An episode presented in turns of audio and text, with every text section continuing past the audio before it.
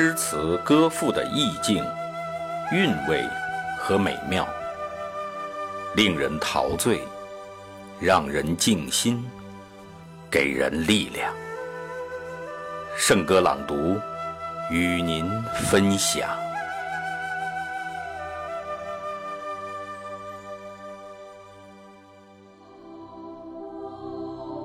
青春中国，欧震。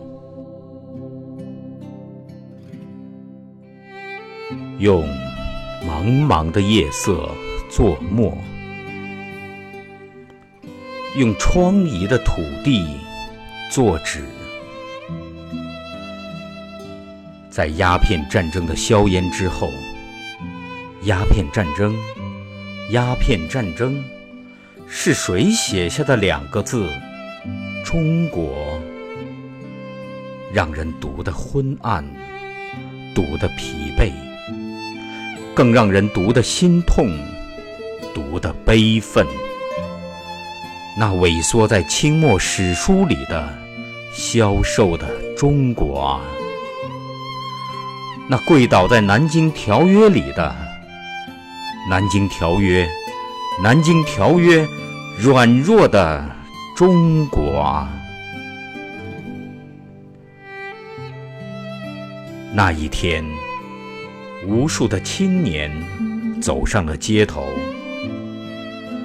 面对淋漓的鲜血，面对惨淡的人生，他们的呐喊如同一阵阵惊雷，激荡着这昏睡的土地。他们就像一束束火焰，五四运动，五四运动。在曲折的道路中蔓延盛开成五月绚丽的花朵。此后，他们加入到共产党人的行列中。他们义无反顾地选择了用铁锤砸碎黑暗，用镰刀收割光明。他们走过漫道，他们越过雄关，他们驰骋疆场，他们英勇杀敌。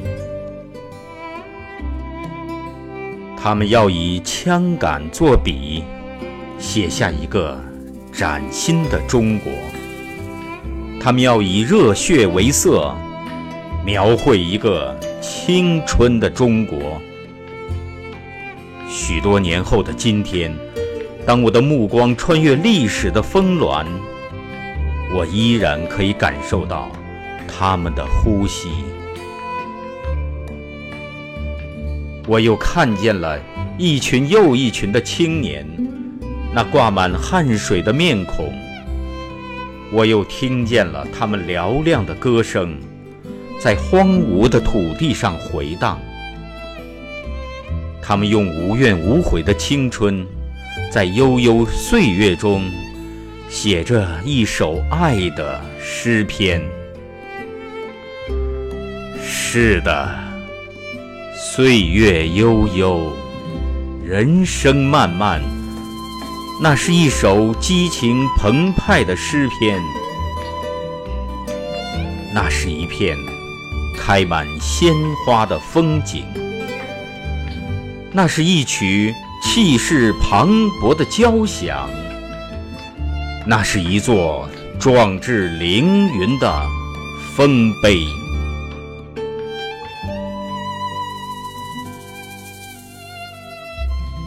哦，中国，我要为你写一首诗，用太阳金色的语言，用心海浩瀚的蔚蓝。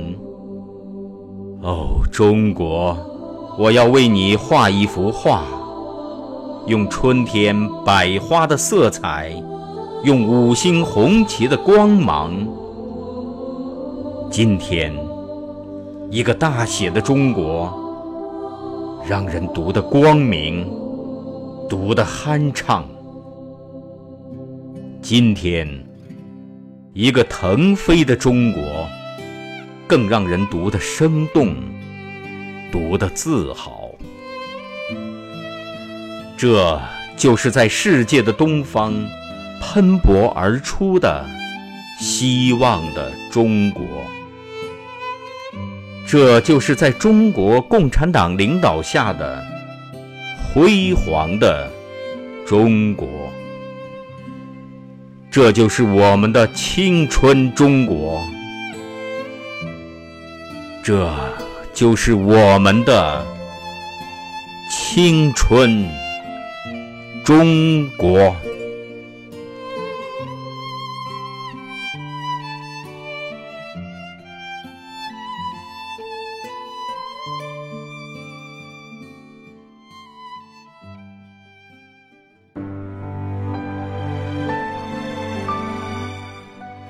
好，今天的圣歌朗读就到这里，下期再会。